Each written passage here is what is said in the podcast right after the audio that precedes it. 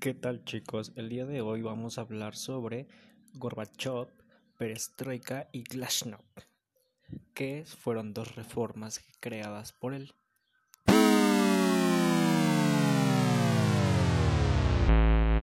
Su nombre es Mikhail Gorbachev.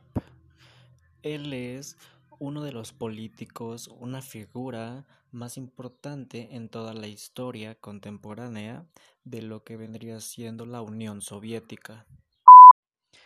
Gorbachev nace el 2 de marzo del año 1931 y como decimos es una figura destacada del siglo XX porque él encabezó a la Unión Soviética como un secretario del Comité Central del Partido Comunista.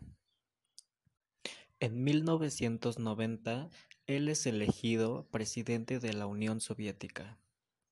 Cuando él llega al poder, se plantea la siguiente cuestión.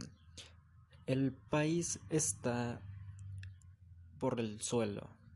Entonces él se dedica a pensar en crear reformas radicales para que de este forma cambie modernizar la política en el país y también la economía.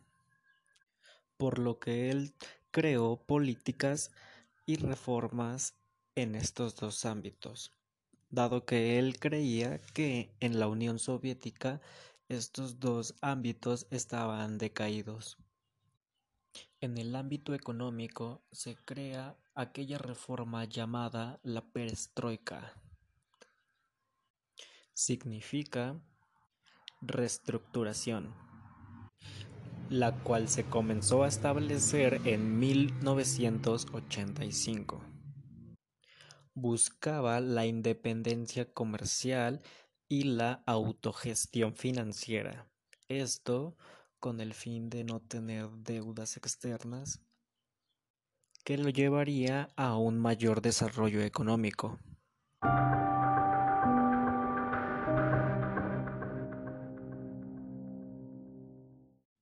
Ahora, en cuestión política, la reforma perestroika fue la impulsora de otra reforma llamada Glasnost en 1986 se establece.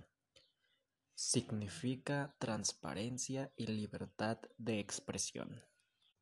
Por lo que esta reforma buscaba darle más libertad al pueblo, lo que llevó a Gorbachev como a ser conocido como un gran héroe contemporáneo en la Unión Soviética en esos años.